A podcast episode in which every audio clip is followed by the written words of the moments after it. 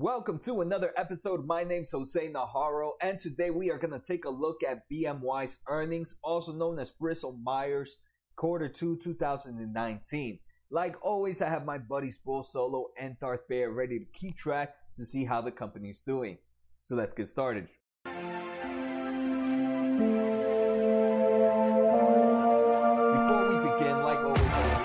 Know all the information that I collected I went through either BMY's investors website, their 10Q report, their 10K report, and I also use Seeking Alpha to get the information on transcript of earnings call and some other information that I found through there. Year to date, BMY, when I collected this, is negative down 2%. And over the past 52 weeks, is down actually 16%. So we got to see what's going on and see if it's worth investing right now. So right right off the bat, the first thing we're going to take a look at is revenue. So revenue for this or um quarter 2 was reported on July 25th, 2019. So quarter 3 should be coming up in the next few months. Um actually should be coming this month. So in the next few weeks. So it's good to get a refresh of how the company did. So quarter 2 non-GAAP earnings per share of $1.18 beat by 12 cents. So we have that beat surprise and revenue of $6.27 billion also beat by $170 million. Revenue was actually up 10% year to year. Those are actually really good numbers. And for that reason, first point is going to go to Bull Solo. Bull Solo's here taking the lead. One thing to note, if we do take a look at GAAP earnings per share, it was a miss by 12 cents. And that's something that we're going to talk about in in the later episode of why that miss happened. All right, so the next thing we're going to talk about is comparable sales. So we're going to take a look at this quarter two compared to quarter two 2018. So US revenue increased 14% to 3.7 million in the quarter compared to the same period a year ago. International revenues also increased by 5%. Global revenues for the second quarter of 2019 compared to the quarter of 2018 were driven by these so these are all the medicines they sell. I'm not going to act like I'm an expert in this, so I can't pronounce most of these, but we can see um, the Eli grew by 392 million, a 24% increase. Devo grew by 196 million, 12% increase. Orencia grew by 9%. Sprycel grew by 2%, and Yervoy grew by 17%. So that's pretty good. I mean, I don't need to know how to know, I don't need to learn how to pronounce these if I know they're growing at quarter to quarter and if they're collecting more money. And that's what they're doing. So here, right, we can see total revenue this quarter was $6.273 billion compared to last year, $5.7 billion. If we take a look at non-GAAP diluted earnings per share, this quarter was $1.18 like we mentioned, and last quarter, last time, last year, same quarter was $1.01. So we can see there is a huge increase in both total revenues and earnings per share. Um, so we're gonna end up giving a point to Bull Solo, but we're still gonna continue discussing why well, why the comparable sales increase. So here, if we take a look at these at these graphs, in the left, I have it would be on my left, on my left. I think that's your right. So on one side, I have the three months, uh, three months of June 30th, 2019 for the past three months or the past six months. We're just going to take a look at the past three months, so that just only includes quarter two of 2019 compared to 2018. So we can see all these medicines have increased. But you know what I think I, I, I enjoy the most is we can see the first two medicines, which is Opdivo and Eliquis, Eliquis, whatever. They both those two medicines make up about 3.8 billion dollars of that 6.2 billion dollars. So that's about that's over half. That's about 52, 53 percent of the total revenue is made by those two um, by those two medicines. One thing to note is those two, which are such a huge portion, have increased in the past two in the past three months um, compared to the same time last year. So right, we have Devo, which is um, increased 12%, and we have Eli, which increased 24%. So that's pretty good to see um, to see the big the big boys increasing constantly, right? Usually the big boys are the ones that remain flatline, but here we can see the big boys are coming in strong and they're getting stronger. And we can see all the other ones that make up still more small percentage of the total revenue we can see they make up a little less than 10% or roughly around 10%. Um, they're still increasing. We see a huge increase throughout the whole, their all their brands.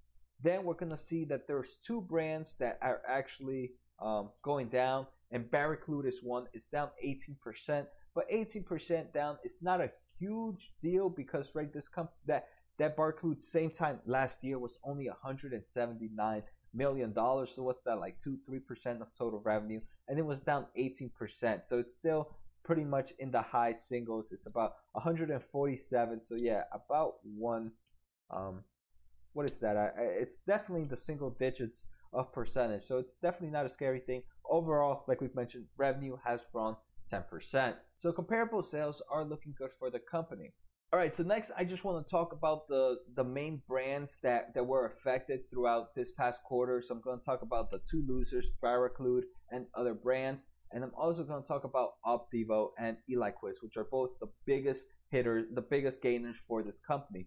So let's start with Baraclude, one of the ones that's down 18%, and the main reason Baraclude is down is because there is an increase of generic competition. So obviously, if there's an increase in generic competition, more people are going to go to those opposed to the Baraclude brand.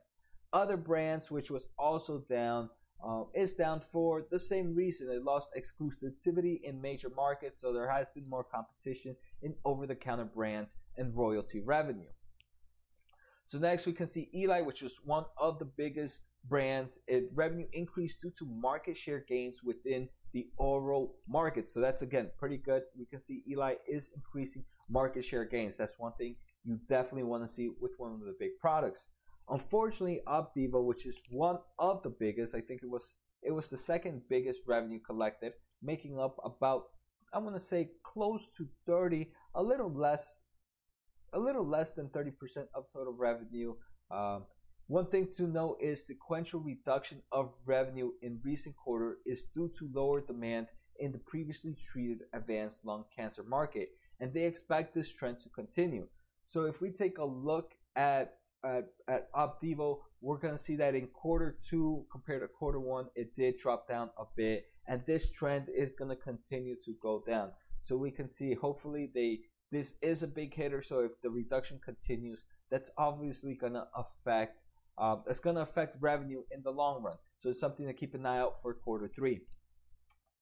All right, so some things to note. So gross margins as a percentage of revenue decreased from 71.5% to 68.2%. That's actually pretty good gross revenues for a company. Um, we're going to take a look in the next episode how the overall um, margins of the company is doing, but that's imagine 68% is gross margins. And the main reason that there was a decrease from this margins compared to the same time last year was due to a product mix and 109 million impairment charge in connection with the expected sale of manufacturing and packaging operations in Italy. So right, they're telling you here the main reason, one of the major reasons for this decrease in in gross margins was they had this huge charge of 109 millions and they're also due to a product mix. One thing to note, another thing to note is research and development expenses decreased 45% compared to the same time last year to 1.3 billion. Um, due to last time, in same time last year, there actually was an extra 1.1 billion charge from collaborations with Nektar. So uh, you can see right, and if you look at just the 10Q report, you're gonna be like, wow, this company is doing 45% less develop um, research and development, but that's not the case. It's just same time last year had they had an extra charge from collaborations with Nektar.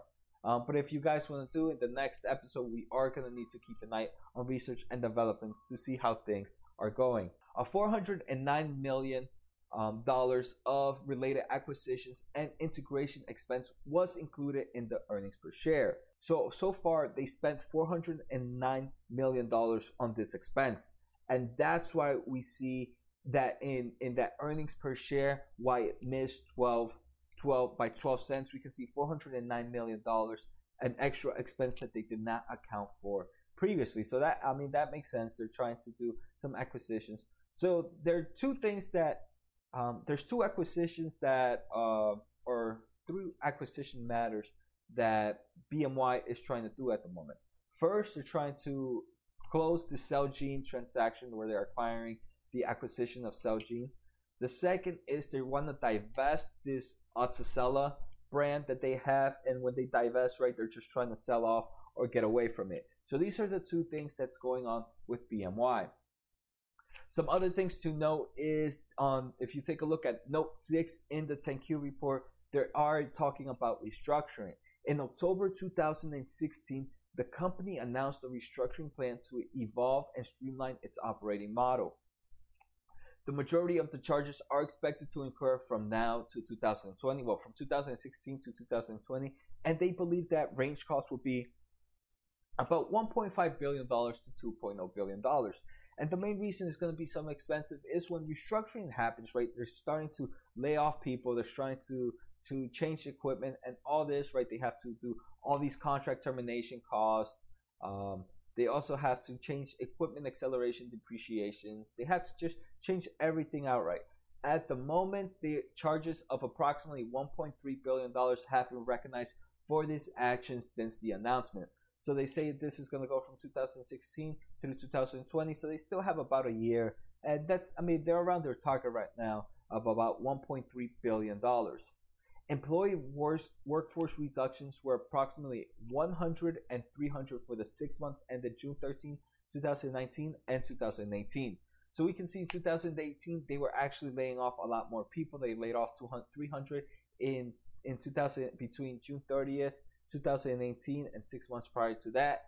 And this this starting this June they laid off about 100 people in the past six months. So for those previous tasks that we were talking about, there were no points given to that to Bull Solo or Darth Bear, just because those are things you guys should know. Um, it's just information for the overall investor to know.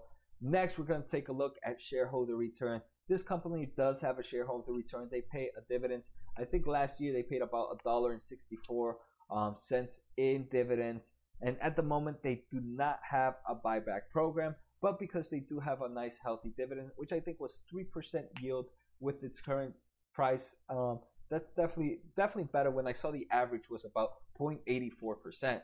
So for that reason, Bull Solo gets another point, and that's definitely three points for Bull Solo at the moment. So the next thing we're going to take a look at is the company's debt. In this past quarter, this company took out about 1.2 billion dollars resulting from the issuance of new notes in connections with the pending acquisitions of Celgene.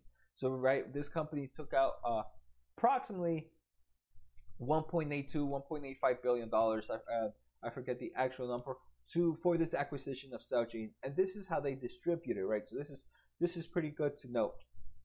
They have a floating rate due 2020 of 750 million dollars. In 2022, they have uh, $500 million again floating rate. But look at the percentage of the other ones outside of the floating rates. They have a 2.5% notes due on 2021 of $1 billion. Then 2022, they have 2.6% of $1.5 billion. And you can see this money is pretty cheap. They're borrowing money for, for on the low. Um, so these notes are definitely most like are definitely gonna get paid back. Uh, I, I wouldn't see why not. They're such low priced uh, interest rates, rate 2.5%. The highest is 4.2%, but that's almost that's a 30 year note at 4.25%. That's amazing. I mean, it's pretty much the mortgage of a house. The current mortgage is what like 3.2%. So that's those are are definitely good numbers. But one thing to note is the reason they are taking out this huge amount of money is for the pending acquisitions of Celgene. So next, we're going to take a look at cash and cash equivalents. Um, this company has about $30.4 billion of cash and cash equivalents available. One thing to note is you're gonna if, if someone wants to read that, they're just like, oh wow, this company has a huge amount. Out of that $30.4 billion, 18.8 billion consult um, is based on the issuance of new notes. So in reality, they have a lot less than $30.4 billion after we take a long short debt obligations, long term debt, this company is actually positive net cash position of 5.5.4 billion dollars. So that's that's actually pretty good news. The 5.4 billion dollars is good after long term debt and short term debt, and this is only in cash equivalents and market securable. This is not counting anything else from the company's assets. So for that reason, I'm gonna have to give another point to Bull Solo. Right, this company has plenty of net cash positions um, to be able to pay off its short-term debt and long-term debt, and this is just looking at liquidized um, liquidized money. Their debt is not that heavy. It's based on notes that they borrowed with such low interest rates, so you guys can understand why I would give a point to the um, Bull Solo. Next, we're going to take a look at an outlook based on analysts. So the first thing we're going to take a look at is earnings per share. So for these past year of 2018, this company reported about $3.01 of earnings per share. In 2019, they're going to uh, estimated to report about $4.29. And in 2020, they're expected to do $6.13. So this is actually pretty good news. We can see the company is growing and is growing at a good pace.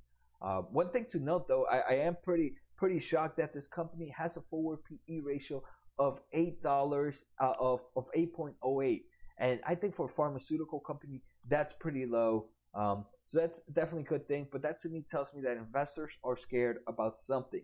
And the only thing I can think about that this company is scared of is one. Well, actually, there's many things. The first thing is right, farm medicine in general. If another company can come up with the medicine better, then that's a big trouble for, for the company. The second is companies like in the pharmaceutical usually have a lot of a lot of uh, a lot of legal legal matters going on, and that could be something that they're scared of. I know that I was there pretty much half or their their 10Q report was filled with with legal matters. So that's that's something that I can see can throw off a lot of investors. But based on what we saw, 8.08 forward PE ratio for 2020 is definitely not a bad thing. At the moment, I I find I easily would love to to pay that. Um, I think even anywhere between of even a 10 PE ratio, right? CNP ratio will give this a 61 price, but at the moment we still have to take a look at the company's um, financial documents in the next episode before we can actually take a look at that. But next revenue, revenue this quarter was um, last year was 22.56. For 2018, they're expected 24.21 billion dollars, and for 2020, no way they're expecting 42 billion dollars of revenue. I mean, that's a huge jump, and I wonder if it's probably just going to be a one-time thing, and that's why the forward PE ratio for next year is so low. But they know after that the trend might continue, and it might go back down to like 11, uh, Uh, a forward PE ratio of 11. So that's one thing to know. Unfortunately, I can't see past this data. But because we see revenue increasing year after year, we see earnings per share increasing year after year, we're gonna have to oh, give a point to Bull Solo. So Bull Solo is definitely killing it with BMY. I wonder if Darth Bear, boom, boom, boom. Yep, Darth Bear is gonna come here strong, and it's not gonna leave empty-handed. So one thing to note is Bristol Myers recently just said that they're gonna decrease their 2019 GAAP earnings per share uh, the previous guidance was $3.84 to $3.94. They reduced this guidance by about 11 cents. So for that guidance reduction, we're going to have to give a point to Darth Bear. So one thing to note is though, even though they reduced, they decreased their GAAP earnings per share, they're not reducing, they're, they're actually increasing their non-GAAP earnings per share. So what does this mean? This means one thing that this this next quarter they have accrued extra amount of charges that is going to be most likely a one-time charge and that's why they're not it doesn't affect the non-GAAP earnings per share but it is affecting the GAAP earnings per share and the second thing is it actually increased because they probably collected more revenue but the reason I'm giving it a, a negative point is every quarter you can't expect a different single single charge, right? If every quarter you're expecting uh, you're doing a charge, at the end of the day, that random charge has become consecutively happening every year, right? This quarter again, they missed GAAP earnings per share because they had that expense. And that's something, right? I, I don't that's just a repeat happening over and over. And it just it's just a leeway for them to to make it seem like things are going better. But these if this one time expenses are happening so constantly, then it's not a one time thing. And for that reason, I had to give a point to Darth Bear. And also, Darth Bear can't leave here empty handed. He'll be pretty upset. Um, so I hope you guys enjoyed this episode. I definitely learned a lot about this BMY company. Usually, I don't follow pharmaceutical company, but this is actually a company I've been following for some time in the trading, not in the investing. And I wanted to see what the company was about, and that's why I decided to take a look at it. But I think based on what I learned, I'm gonna stay stay into my technology, uh, my inventory, retail store things I understand because I hate not being able to pronounce these medicines' name. Um, so next, I think I'm gonna take a look at HPQ, um, and some more earning seasons is coming, right? So earning seasons is, is is is starting right now, and I'm ready to rock and roll. So I hope you guys enjoyed the episode. If you did, make sure to post on the comments, give me a thumbs up, share it with your other investor friends. And if you have anything you want to discuss, feel free to post it in the comments. I'll gladly talk to you guys. And hey, you guys can teach me something, and hopefully, I can teach you guys something. I'm here to continue learning, and I hope you guys are learning with me. So take care, guys. Have a good night, and see you next time.